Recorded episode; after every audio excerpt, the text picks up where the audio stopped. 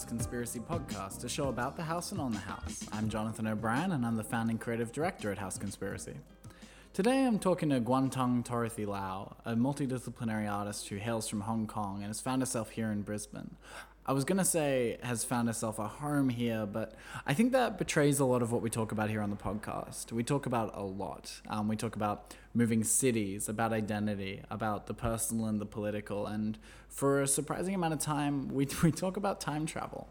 Um, but before we get started, I actually want to tell you a story. I got a text from Dorothy yesterday, which was Easter Sunday, um, and it read, Hey, I'm at the house, Aaron, right now, and a neighbor told me that a duck was acting really distressed out front, so he brought it into the backyard. If you're not comfortable with the duck staying in the backyard, he said he can take it to his friend's farm in a few days. I just thought this was kind of weird, so I'd let you know. Dorothy was right. It was kind of weird. So anyway, I, I call this guy. His name's Larry. I call Larry, and he explains the situation, and he's sort of apologetic about the whole duck thing.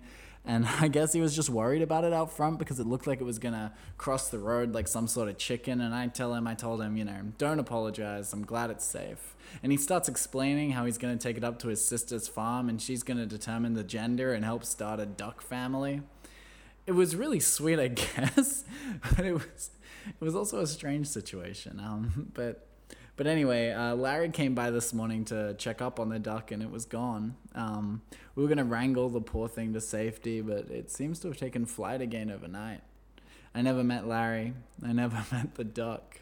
So this podcast goes out to the duck. Here's some housekeeping. You can subscribe to us wherever you get your podcasts, and uh, if you're on iTunes, if you give us a rating and a review, that would be great.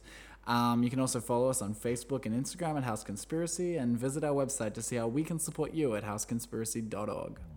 Now, onto the show.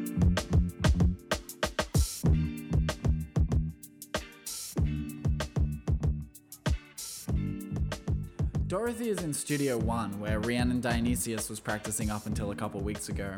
Dorothy uses the shelves Rhiannon put in during her residency to showcase domestic objects, which she has combined and covered with a pink wool to create unusual and beautiful shapes, like kind tumors. I don't know, maybe that maybe that's a, an off kilter description, but the beautiful and strange is what I'm saying, which is a lot of Dorothy's work. Um, on her wall is a large framed photo of her, or rather a photo of two of her. Um, Dorothy works largely in photo manipulation as well as sculpture, and in the photo on her wall from her Paracells series, which she talks about a lot in this podcast, um, one Dorothy is looking at the other and holding an unplaited string of the other Dorothy's hair. Hard to explain, but it's mesmerizing, it's unsettling, and the Photoshop is seamless.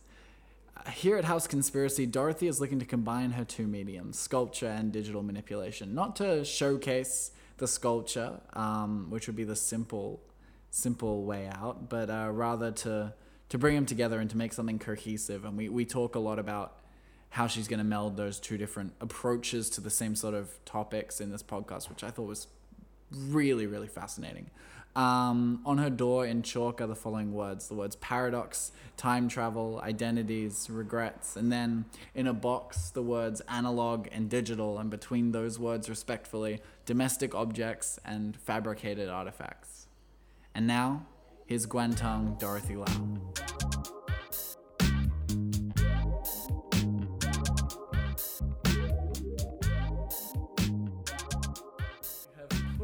Table in front of us, Dorothy. Yes.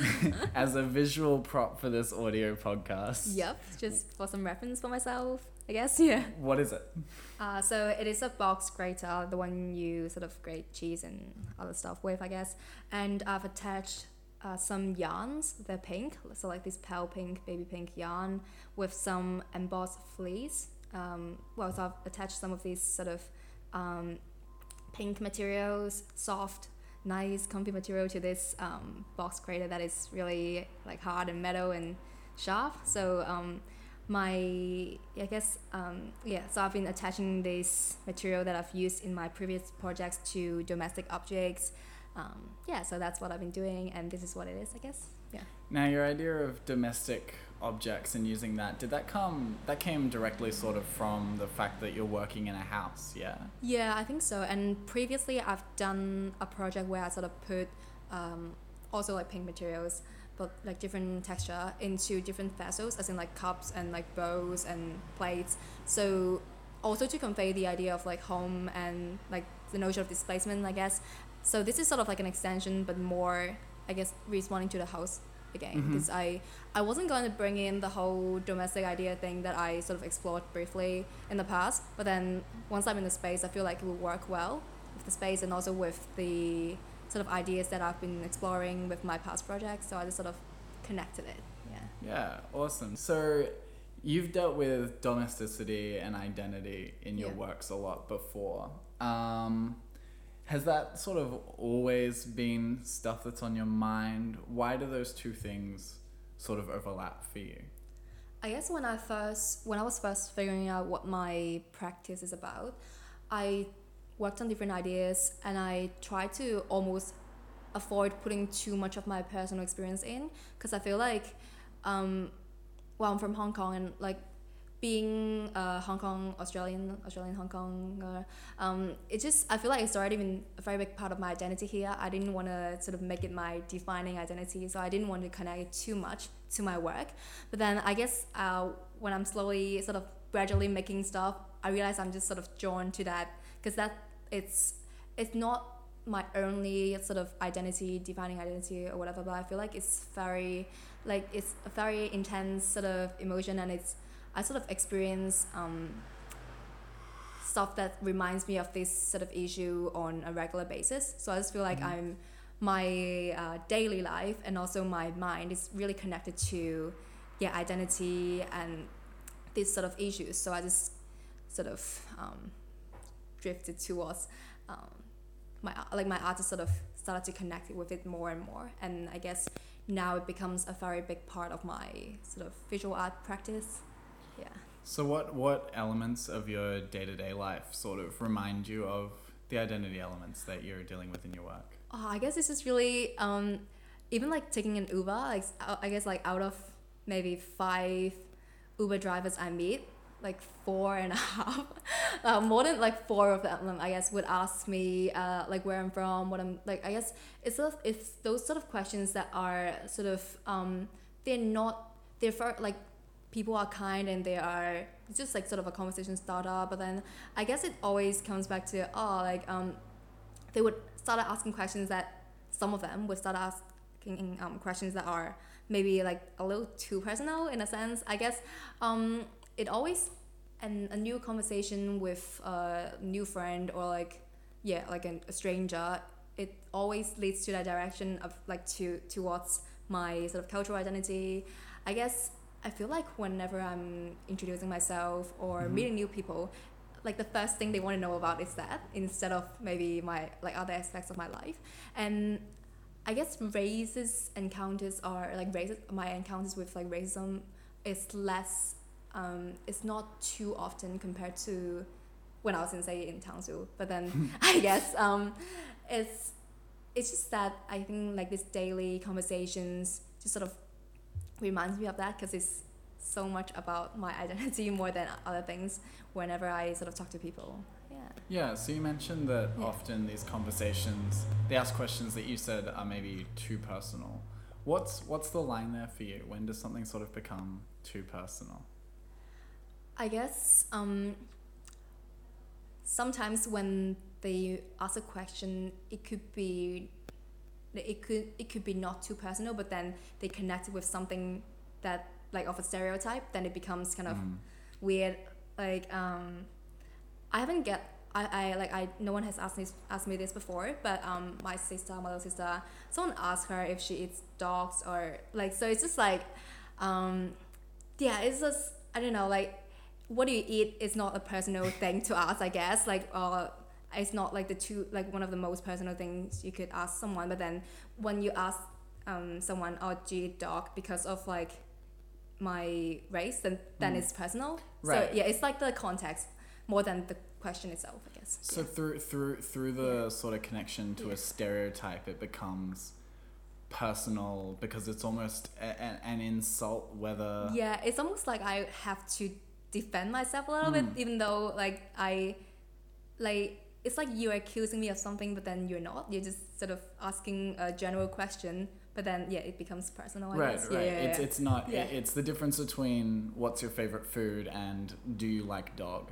yeah, yeah. Like, do you like eating dog? yeah, yeah. Yeah, that yeah, sort of yeah, thing. I guess. Yeah. Yeah, no, I, I yeah, I understand that. So you mentioned um, living in Townsville. Yeah. Did you? How long did you live in Townsville? What took you there? Um, so I actually finished um, Form 3, which is equivalent to Year 9 um, Mhm. in Hong Kong, and I just moved here, not here, like to Townsville for high school. So yeah, it was a really big move. So I guess um, I went there yeah, just for like the purpose of studying, and then I stayed there for two and a half years, so like halfway through Year 10 through to graduation, yeah, high school. Mm. Yeah. And how'd you find Townsville? I've been there a couple times for work, but Yeah, yeah. um, how'd you find it? Um, I just feel like I didn't really get to see much of Townsville because I was always in the boarding school. 'Cause I Mhm. guess I was at, well, when I first got there, um, I didn't have many friends, and I think with a lot of boarding schools, there's sort of a system where you need to get, get someone to like sign you out, or else you can't really leave in the weekends. You just sort of stay in, in your room or in like in the boarding house in the dorms. Um, but Townsville, like it's I don't know. I just sort of thought it was more, it was bigger of a city than it is. So I guess it's more like a town, like coming from Hong Kong. But then, um, like boarding house was fun. I guess I met a lot of good friends that I still um, hang out with. So I guess like my perception to Townsville was more of the people I meet than the actual city. I feel like it's just a peaceful place, like a quiet place compared to Brisbane and Hong Kong or like Sydney. It's just yeah, a quiet, nice little town sort of. Yeah. Yeah. Um, so so you weren't able to be signed out. Um, I well, I um, I got out a lot more like sort of when I was in year eleven and twelve. But then when I the first six months that I got there, so when I was in year ten, I didn't really get to leave much. I just sort of stayed um in the dorms or, well, they sort of have activities like like movies and stuff, and I would go out with them. But then I guess I didn't really like explore the town, the, the city. Yeah. the, the city, City, the, the city, city. of Townsville. Yes. Yeah. Because it's yeah, it's I mean it's the second biggest city in the state, I think. Um, Yeah, I think. Well, it's definitely it's the capital of North Queensland, so yeah, capital of North Queensland. Queensland. Yeah. yeah. As in, this is where the Cowboys are from. Yes. Um, uh, so when you, when you were at high school and at, at school in general, were you were you always an artist? Were you always practicing art? Did being sort of at boarding school accelerate your artistic process, or Uh, I guess I was always good at drawing, like as a kid, sort of Mhm. that type of good at drawing. Just sort of, oh, I can draw better than my friends do, sort of thing. I, I, I can draw a better face, sort of thing. Like I guess I wasn't really artistically minded. I just sort of liked drawing as a hobby, and then um, I actually take art until like year eleven. I think I Okay. when I was in Hong Kong, um, we sort of had an art course, but then it was it wasn't really. We have like a subject called visual art, but then it wasn't really. Um, it was just kind of boring to me, so I didn't really explore that. And then when I got to year eleven, and when I started actually studying art as a unit and learning more about art, I guess I just sort of liked it more and more. Um, I guess boarding school it could it could have affected I guess because I because I would be drawing a lot I guess in, in, in the dorms when I didn't have much to do. Yeah so I Mm. think um, my uh, education or like my stay in Townsville definitely pushed me towards the art direction. If I'd stayed in Hong Kong I would just did I don't know like business or law or something because I feel like that would be a logical choice because my high school didn't actually have art as a subject. So yeah, yeah so you like i wouldn't really have the option to take art like i guess some uh, some high schools in hong kong do but mine doesn't so I, like if i stay there then i'll just sort of go with the flow yeah and Mm. not do art which is sad be Yeah. sad. It would be sad Yeah. because, because your work is, is very, very good. Oh, thank Um, you. Yeah.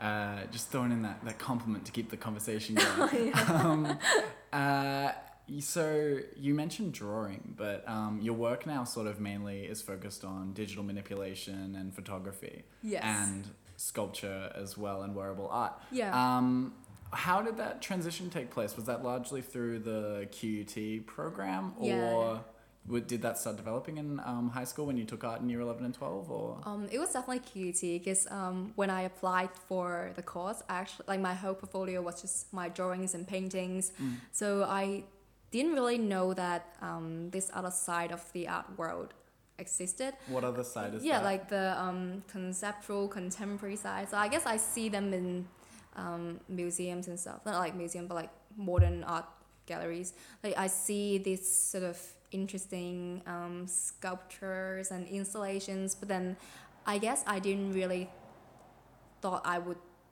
I could make that art. I feel like I would just paint.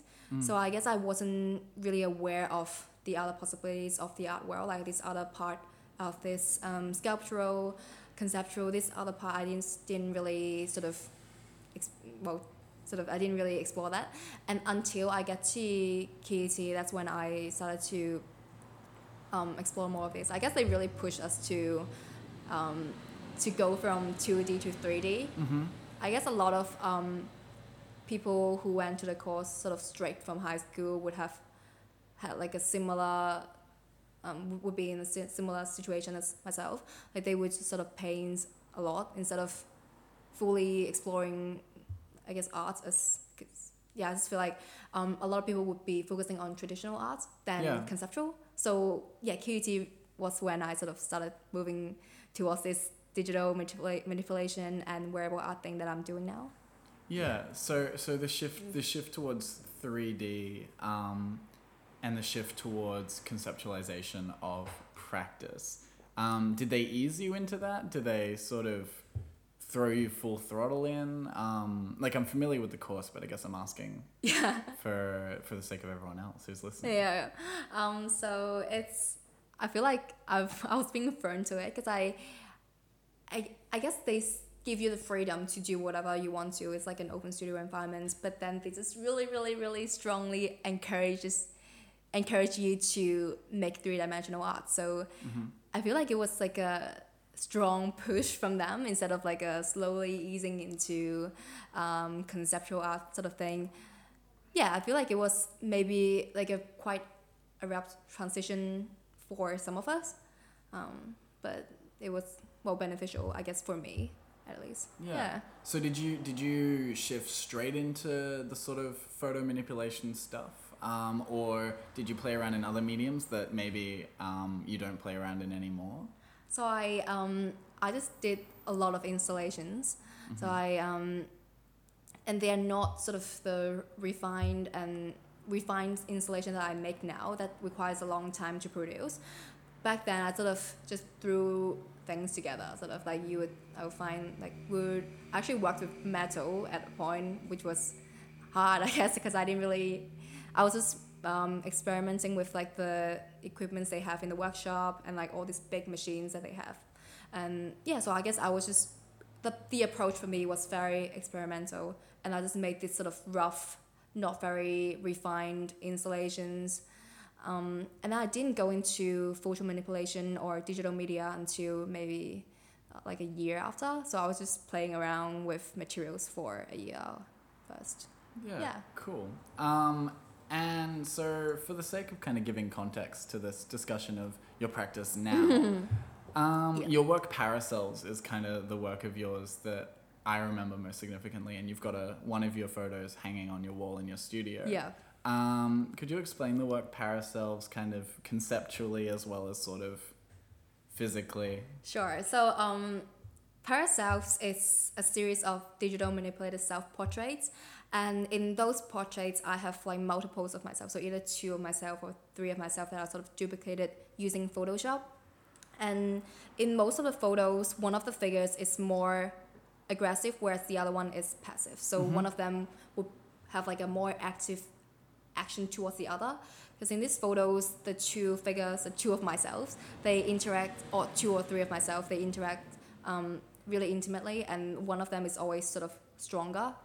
Um, yeah, so this is what it is. Um, and conceptually, uh, it's about the construction of yeah my racial and cultural identity and how I sort of respond to these stereotypes. Because I feel like sometimes I even mm, rely on this uh, sort of generalized portrayal of this Asian culture to sort of um, to define my identity. I feel Mhm. like I almost rely on that. Whereas the other times I would just sort of excessively defy those. I guess sort of it portrays how my actions oscillate between the two response to this sort of generalized portrayal of my culture.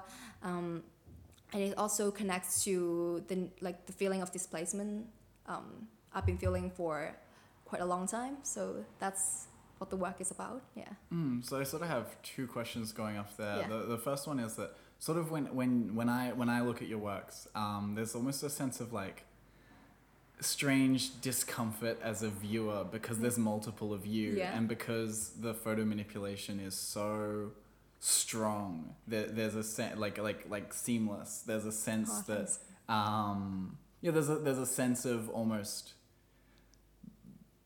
aggressive reality there as a viewer and i don't know if that was the kind of empathetic response you were looking for or Yeah, I was definitely looking for uh, like I was, I want my work to have like an immediate impact.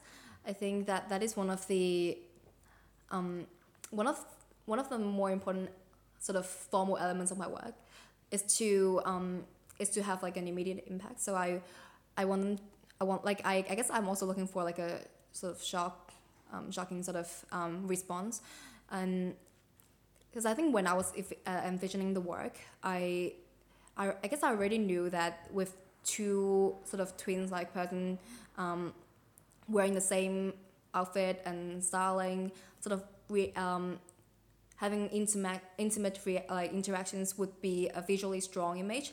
I guess I already knew that when I was planning it. So, I guess part of uh, when I was carrying through the process of um, editing it with even like colors and sort of fine tunings and stuff, I I guess I was almost going through going for like a theatrical sort of aspect of okay um, as well. So yeah, I guess like the response of feeling uh, like discomfort or like that uncanny sort of Mm. um, sensibility of the work is is what I want. Yeah. Yeah, cool. Yeah, because it, it is Yeah. super uncanny. And Mm. um, but the the second question, I don't know, maybe it's the more interesting question. Um, is you mentioned sort of the feeling of displacement and how your work is sort of um, battling with that. Um, do you find yourself feeling less displaced over time? Um, do you find that that's because of a shift in sort of culture here in Australia, or does putting these feelings into your work help? Like, how, how's the progression been? Are you still sort of in the same place you were when you started? I guess it's like it's not a like a it's not a curve where it's like goes up or down. I feel like it's a constant sort of shift. Um, I guess at, at first you are like I was just so confused when I first got here. Like if you had like picture a graph in your head, that would be like the highest point of like confusion and Mhm. like this feeling of displacement and sadness or whatever. And then it got a little bit better. And then over time it got worse again because you sort of the like once that you actually settled in you realize how you realize what's actually going on i guess before that you were just like oh confused but then once you actually sort of know what's happening in the place and you know how you are different then you sort of feel um, a little um, you, you like you feel the like a stronger sense of displacement i guess again and then I feel like the the graph is just not like a straight line or like a Mm. curve that goes up or down. It's just sort of sometimes I would feel more, um, I would feel more belonged, whereas the other times I would feel less. And it also like it's the same thing. Like this, a similar thing applies to when I am back in Hong Kong as well. So I like I guess I I still feel very much belonged in Hong Kong, but like whenever I go back, like things have changed. People have people realize reckons I have changed. So like it's just like, um, yeah. So this sort of notion of displacement doesn't only apply to me being in Brisbane, but it's sort of like, um, it's like in the greater sense. So like where do I call home, sort of thing. Um, where it's home or like anywhere could be home, I guess, but then it's not fully like part of I guess maybe Brisbane could be seventy percent and Hong Kong could be like eighty. So where is the where like where like where like what where, where can I feel hundred percent home sort of thing? Yeah. Yeah, that explains, I guess, your attraction to domesticity, um, and sort of in, in the objects that you play with. Yeah. But um, what, when is the time? I don't know. This is a big question, but when is the time you've sort of felt the strongest sense of belonging? Um, I guess when I first moved to Brisbane, which is weird because it's a new place, but then um, I think growing up in a bigger city makes me feel more comfortable in like I am comfortable with noise like and how like people walking like in like fast. Um, and moving to Brisbane have that sudden sort of feeling of um, I just feel this place is quite familiar even though it's not. I feel like I'm almost say I feel like Brisbane is sort of um, in between Hong Kong and Townsville like in terms of lifestyle maybe. And I feel like that just made me feel like a good place to be. Like when I first got here, like that was a feeling. Oh, this is a, this is a good place to live. And then um, when I got into QUT, and I I guess my mind was taken away from like art and all those things, and art has given me like a channel to sort of like pour through these emotions. And yeah, first year university was the time that I feel belonged, which is weird because I feel like that would be like a time of confusion for like I guess uni students like the first year. Yeah, it's Yeah. I mean, it's a, was Yeah. it did you have that confusion as well on a university student level but on a personal level you felt gratified? Like was there a multiplicity of emotional states there? Yeah, I guess I feel like maybe my mind was more occupied by other things that I feel like I'm because this I feel like everything's going really fast and I feel like my life is has taken the next step whereas I've moved into a bigger city and it's a new place I don't know anyone but then I started making friends and I had that weird sense that oh I've sort of found my place I guess because um well, Hong Kong was home, and then I moved to Townsville. Townsville was kind of home, but then it was kind of weird because I was in a boarding school. And then, um, yeah, when I moved to Brisbane, I sort of had that weird sense of, oh wait, I found a place. Like this is gonna be home for a while. You reckon? yeah, like yeah, that's sort of feeling. And well, I'm still here, so yeah, You're not going to move to Melbourne? I, I do realize that's the trend now. Yeah, for creative um, people. Yeah, it's, Yeah. it's all it's all the rage. Um, but how have you found Brisbane creatively? Like as a, as a creative hub, as a place to be. Um, how have you found it?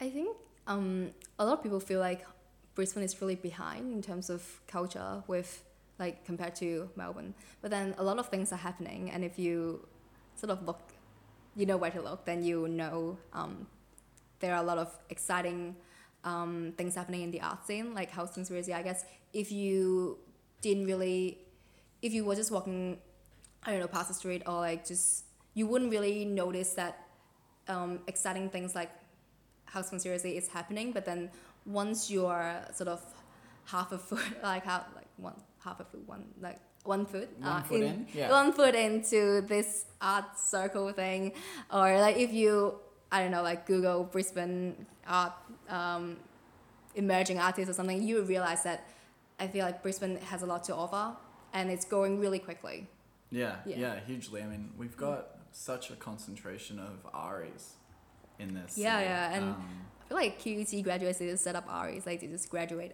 or like they just set up ARIs when Yeah. they're in that year or something. Yeah, so a lot has been happening, I guess. Yeah. yeah, yeah, yeah. I mean, Yeah. It, yeah, it's huge. I mean, we we House Conspiracy sits sort of in this this strange middle ground between ARI and Like a um, function space. Yeah, and- yeah, and like Metro Yeah. Arts or something. Oh, like halfway halfway in, halfway out, a foot in, as yeah. as as people need to be in the scene.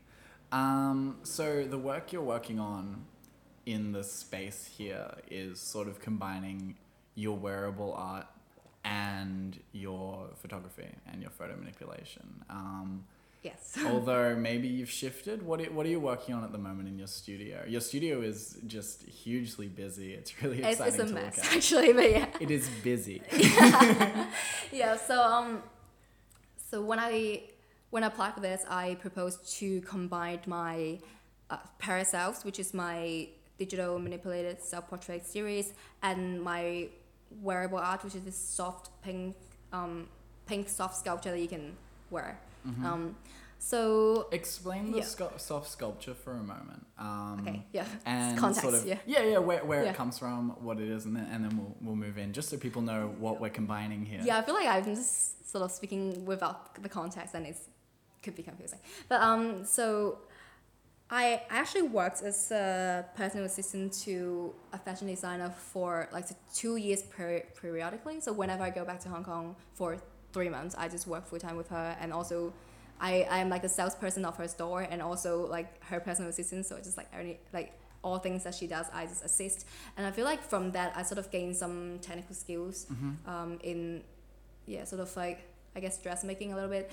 Um, I wasn't like trained, but then I guess I was influenced by this experience, and then I wanted to make a work that that is connected to this skill that I have, like this new techniques that I've learned. But I definitely wanted to be in the contemporary art context, not as like a aesthetically focused, Right. pretty dress that you wear sort of thing. Art versus artisan, maybe. Yeah, yeah. So I was like going through, go going for like more yeah art than artisan, but then like the technique and the, I guess like the artisan skills with like that is involved in the work is also a part of the work, Mm-hmm. if that makes sense.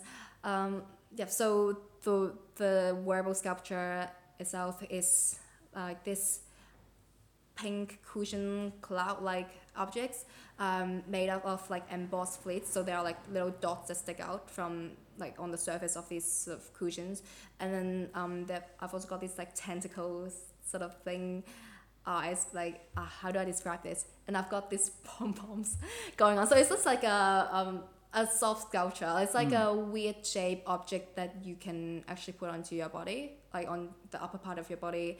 And it's quite big so you can't walk into like I guess when you when you walk into a door you have to go sideways sort of thing. So it's like this big um almost like whimsical I guess Yeah. uh soft sculpture wearable soft sculpture soft sculpture and the process of making it actually connects to my ideas as well. I feel like it's like the like the long sort of hours I put into creating this work is sort of like a therapeutic is that a word? Yeah, therapeutic, therapeutic. yeah, Yeah, yeah, yeah. therapeutic um sort of process that sort of connects to like childhood, like sort of working long uh, long hours with domestic um, materials, knitting and like sewing and like making pom poms, that sort of thing. It's like it, like it connects to that sense of childhood, like the security, like you that peaceful sort of um, headspace you're in when you are sort of making these crafts Mm. objects. Um, yeah, so I guess it's sort of um, making this work is sort of like an escape towards what I'm explore, exploring in Paracells. So they, they actually are they are about the same thing but two response. Whereas Yeah. like in in Paracells I like head on like confront this sort of um, yeah like displacement that I'm feeling, this notion of displacement, and then whereas in Gloom, that thing is called Gloom, like the sculpture, the wearable sculpture, Mhm. it's like an other response. It's just like like withdrawing and yeah, withdrawing and escaping this sort of trouble that I'm dealing with. Yeah. Um. And yeah. No, no, no, Yeah. no, no, no. I, mean, I think it makes. I think it makes perfect sense. Um, Yeah? Okay, I- yeah. Yeah. I don't think you need to be worried about listeners being confused. I think we're all good. And they can Okay, head- awesome. They yeah. can, they can head to your website anyway, right? Go on. Ah, or yeah. it So Dorothy Lau. uh, dorothylau.com. dorothylau.com. yeah, yeah. yeah. That's my Um, website. That's your website. You Yeah. can see images there. But Yeah. going back to going back to this. Um, oh yeah, the just- the original question that we were. Oh no no! You Yeah. answered the question. No, I have another question. Oh, oh, okay. Yeah. Yeah, no, no, no. Your, your question answer was good. Um, no, I'm just giving people context so they can pause the podcast Okay, and have a look at the images. But um, Yeah. no, uh, what I wanted to ask was how how does that that combination work? Oh, like what's happening now? Like how, how no how does it how does it work when when you're when you're combining one thing which is an escape and another thing that is very direct? yes. Yeah. How do you make those two responses work in a way that's meaningful, makes sense, but isn't completely clashing with each other? Yeah. So um, on my door, I've written using chalk like a few words. Mm-hmm. These are like the key ideas that I sort of um, yeah think about like, um, how to connect the two. They are um, identities, paradoxes, regrets, and time travel. So yeah, like, right. yeah. So these words, uh, yeah, they sound like they could be from a sci-fi, I guess, with the time travel and paradox thing going on. But um, I guess my idea, my concept of this um, house conspiracy project I'm working on to combine the two is to treat my studio as a domestic living space Mm-hmm. where I have multiple objects sort of um, occupying the space in not like in a white cube gallery setting where you would hang everything perfectly like midline um, but but to hang and display everything like you would in your own house. So the work would there would be individual small objects small art objects but the work would be the whole space itself. So i would hang manipulated photos of myself and my parents. So i would um, photoshop myself into my parents old photos. Um, and then I would hang them in the room and put them on a table. And on the table there would be this kitchen appliance, kitchen objects like the box grater, the spaghetti thing. Strainer? Str- Strainer? strainer. Uh, Yeah. no, like it's like the thing you pick it up. Yeah, yeah, like the scoop. The What's scoop. that called? Ladle? No, ladle doesn't have Um, holes. Don't know, like the yeah, like that thing with holes The that you. The spaghetti device. Yeah, that device where you pick spaghetti up. You no, anyways. Um, If anyone knows what that's called, please email in. yes. yeah. So um, yeah. So uh, objects like that with um, with that pink uh, material attached to it. Um, so that would be on the table, and the whole room would function as this sort of weird space that you can't really live in, but it it resembles a living space. You've got plates and stuff on the table, photos on the wall, but then it's not an actual living space. It's like a it's a paradox, and it's it the time travel. I guess time travel and regret is always connected, and paradox as well. And I just sort of throw my identity into this whole mess, and the room would just sort of um, respond to how I think. Sometimes I regret my life decisions, like moving here. Uh, it's been hard, but then I'm like, no, it's good. I'm doing okay. So I guess that's is always this like sort of battle within my head where I think about, um, yeah, my life decisions. Then like the notion of displacement, my identity in here in Brisbane, and all that things, and I guess um, the room would just sort of connect all of those using this paradox time travel sort of notion. Okay, it, that sounds really weird, but No. Yeah. Okay, it makes sense. I hope it turns out okay. I feel like it's it's very ambitious. like Mm. yeah. Yeah, yeah, using using the whole room, transforming into a space. I think it's I think it's I think it is ambitious. I think that's right, but I think that's that's good, right? Yeah, Um, yeah. So time travel ties to regret for you as a sort of idea of rewinding. I do you do you have any sort of time travel texts, films that you particularly like, or is this just sort of something that you're engaging with on a on a personal level? I guess um, I always watch different kinds of like time travel films. So like when I when I'm on Netflix or something, I Mhm. would watch uh like time travel show and I would go to more like this and then watch more. Um, I I guess it's not. I, I'm not like just oh so inspired by Back to the Future or something, but I I guess I'm just really drawn to like yeah time travel. Like I read about um like old time travel like like short stories and stuff and like those paradoxes like those theories where you're oh if you go back to kill your grandmother uh, grandfather and he died and so you wouldn't exist so who killed your grandfather that Yeah. sort of thing i found it really intriguing and yeah i guess i'm just drawn to this uh like time tra- travel and like possibility it brings like you can go back and fix things so then you can really like fuck things up too so i guess i really thought oh explicit is that okay yeah No, yeah, yeah, yeah, yeah, can, uh, okay you um yeah Fucking swear off. yeah so um yeah what was the question i'm just really drawn to time travel like, no, no, no, no, that's no. it i Uh, guess yeah What what are Yeah. some so like yeah, the time travel stories of like the paradoxes, the grandmother paradox being one of the most famous Yeah, time travel yeah. paradoxes ever. Um, are there any particular texts, particular short stories, particular writers or films that you go back to or that you think of a lot, whether in the context of your work or just because you like it? I feel like there isn't like a particular one. I feel like there would be actually. Like um I've just read like a bunch from different places I guess Mhm. and yeah, I feel like a lot of them are just about how you go back time and you just fate doesn't change or something. And I feel like those are less as good, like they are not as good as the ones where you can actually go back and fix, fix things. Like it actually turns out okay. I feel like I can't really name like a single one like, like I feel that really influences me. But then, yeah, I guess like the whole idea, and I think reading them, and I might read like a few, and then my head would just mix them up together and come off like a new thing. I guess so. It's just not really. I don't think I've like particularly influenced by one material, like one source material, but more like the whole Yeah. idea You're of using the thing. you're using all the material to engage with the idea Yeah, in sort yeah, of a, yeah. a more holistic sense. Um, if you could time travel, Yes. what would you change? one thing. Let's say you get one trip, forward or backwards. Mm, I guess I can't really change things if I go forward because I don't know what to. Well, Well, or yeah. what would you do? Yeah, Where what would you I go? do? Yeah, Where would um, you go? You get one time travel trip. Um, my God, I, I, I guess I when I think when I first started thinking about this question, I always think about my personal like the things like in my past, not Mm. like go back to yeah, kill Hitler. Or Yeah, but not then like my, my my personal past, I think about oh, is there something I would change? But then I sort of am scared that I wouldn't end up as a better version of myself in this point. Like I would uh, like I might be a like really successful businesswoman sort of thing, but then things might turn out better, but then it's I would become not me, I guess.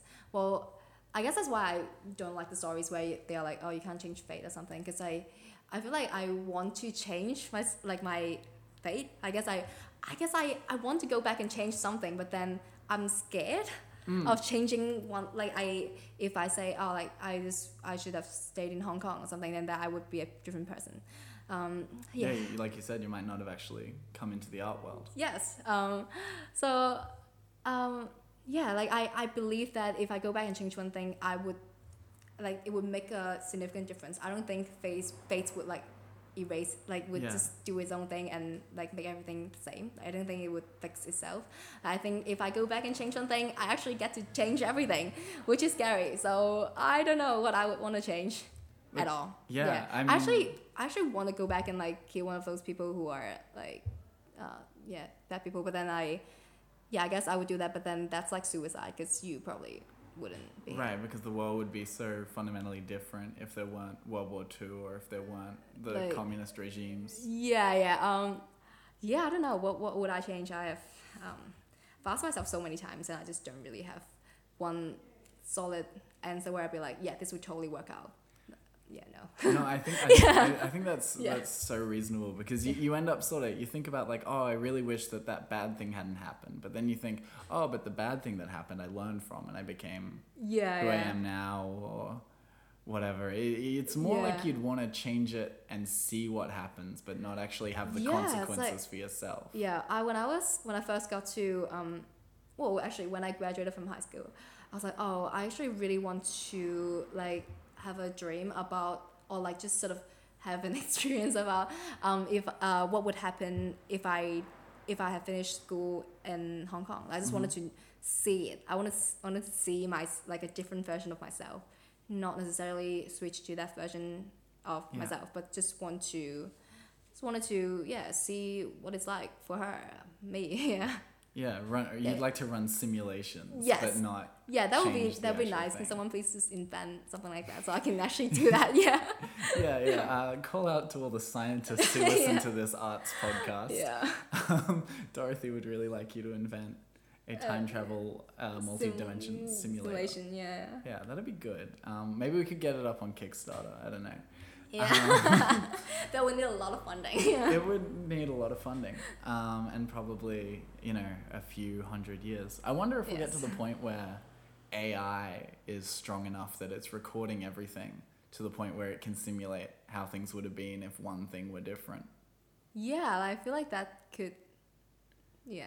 But they wouldn't be able to do it for the past. They'd only be able to do it for yeah so we don't get to experience that. Like that we well we like in our lifetime we don't really get to Mm, yeah yeah. get Well, it like we're not really yeah that doesn't really affect us because we can't really use it but like our future generations i guess if they're still around yeah. Yeah, God. Oh my God. We could talk. We could talk sci-fi all day. My, my my mind is spinning with all sorts of ideas. I mean, Yeah. Facebook can tell who you're gonna vote for based on what you like on Facebook with like a ninety percent accuracy.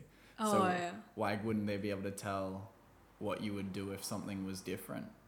Yeah. Anyway, this is this is getting a bit spooky. Yeah. Um, so you're working on this for House Conspiracy, um, and you're applying to do some other stuff in the future. I don't know if you want to talk about it, but what are you doing? What are you doing next? What's next? Oh, this is so crazy. I'm gonna like. Uh, do I should I even talk about this? But okay, like I think none of my friends really listen to this, so I guess I can talk about it. so um, this really w- crazy thing happened last time I went back to Hong Kong, Mm. and then like um, I actually got offered a recording contract with a recording company. Like Wait, like as a singer? Like as a singer. music- Are you are you a singer? yeah, I'm actually a drummer. Like I am like qualified and stuff. Like I did a diploma in like drum drum kit. yeah. What? Yeah. I didn't know this about you. yeah.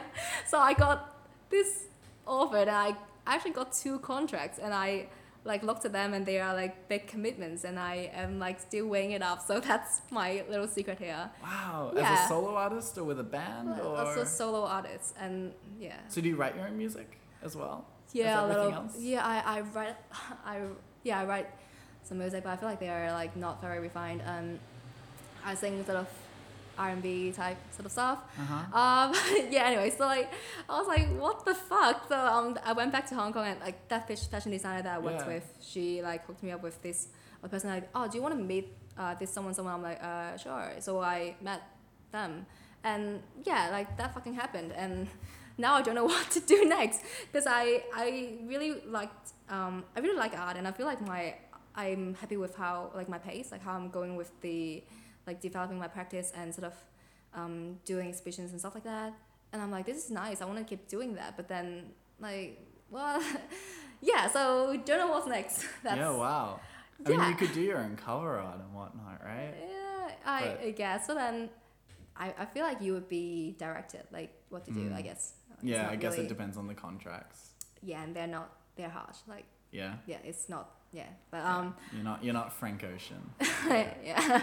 no, yeah. Well, when, when you're starting up, like you just, I think I feel like all the contracts that people sign when they are first starting up are like just very bad for them. Anyways, like the terms like they would be lean- leaning towards the company, anyways. But um, yeah. So I, I don't know what the fuck is going on now. Um, How do you? How, I yeah. kind of want to keep going 'cause this, this is really interesting. How do you feel about compromise? Compromise in the arts, compromise in self-expression, the kind of thing that might happen.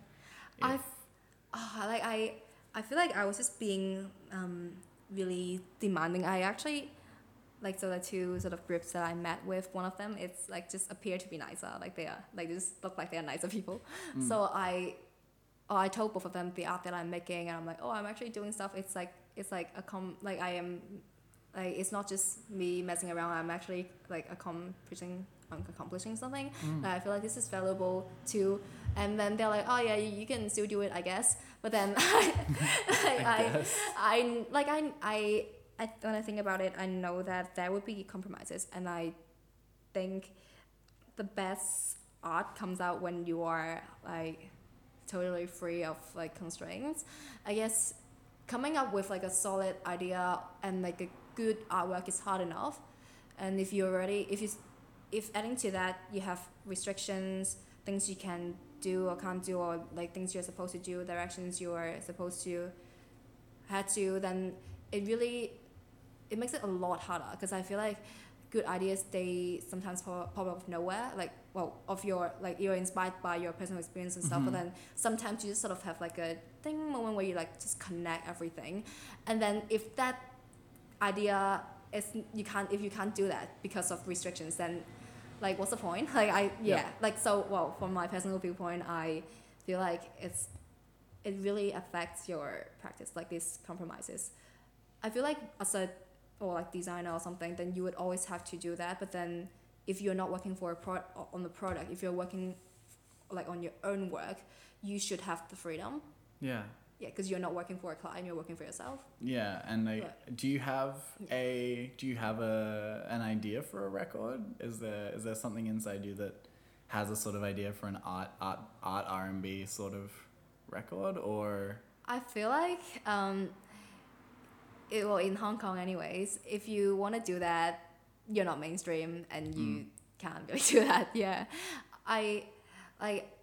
I guess when I was meeting them, I talk about the creative sort of freedom I have, and they're like, "Oh yeah, you can write your own stuff if you want," sort of thing. But then, I guess, um, I I have like a aesthetic almost Mm, of you do. You have a very clear yeah aesthetic, of what actually. I want I guess well as like a singer or whatever. I guess you would have like an image for yourself. And I guess I already have like a like an idea of what I want because I I don't I I really don't want it if they sort of like have like an image where they sort of put onto yeah. me. Well yeah so I, I guess with with the work that I could be doing in the future I sort of have like an expectation for it like what it would what what I want it to be.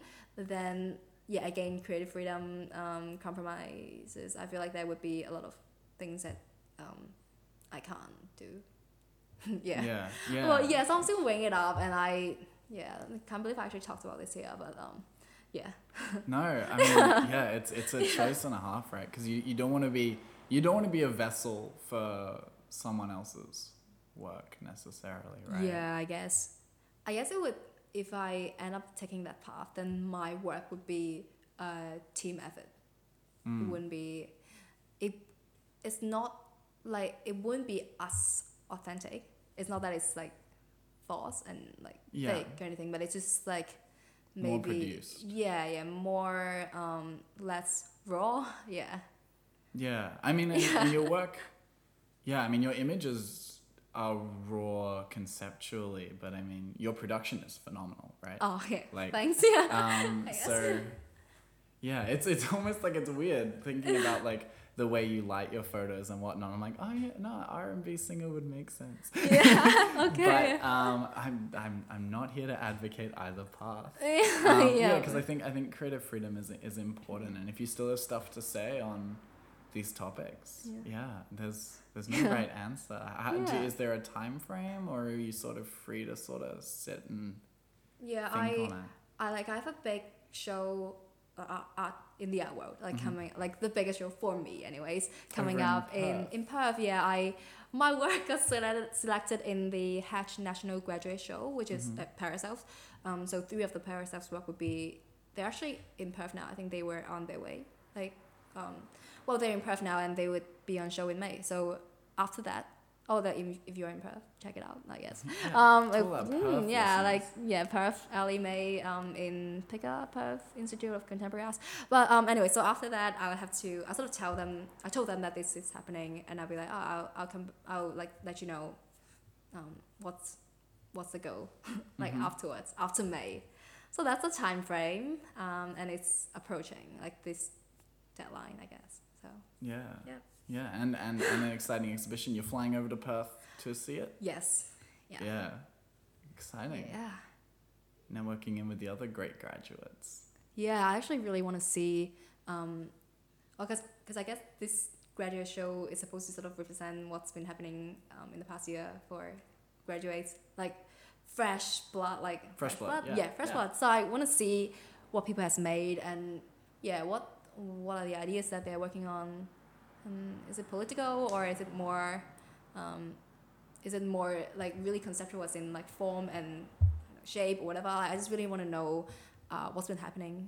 Yeah. Hmm. Do you consider your works political in their engagement with identity, or do you consider them personal, or is it a case of the personal is political, sort of second wave sort of thing? Or I think it's like uh, like it's an um, it's an intimate reflection on this wider global social issue. I think this um, what I respond to is it connects with like a, a greater community as in um, like people like me or like just greater social issues it has a connection but it's coming from it's drawn from my personal experience so it's like a it's coming from this fine point of like my personal perspective Mhm. and projected into yeah wider social issues So Yeah. it, So it's I personal yeah. first, political second, or Uh, I guess is it's that too simple? it's responding to political from a personal. Yeah. I guess it's uh like it,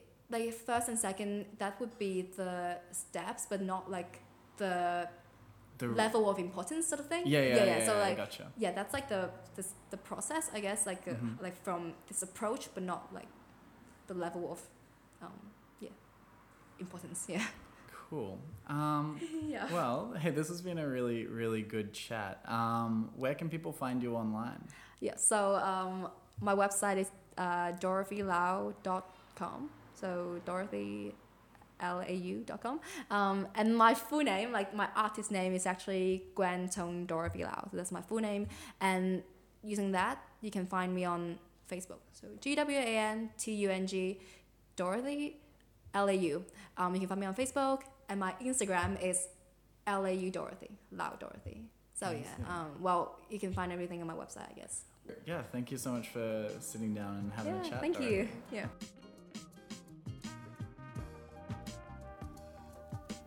Thanks for listening to the House Conspiracy podcast recorded at House Conspiracy and produced by me, Jonathan O'Brien, and Tyler William Morrison.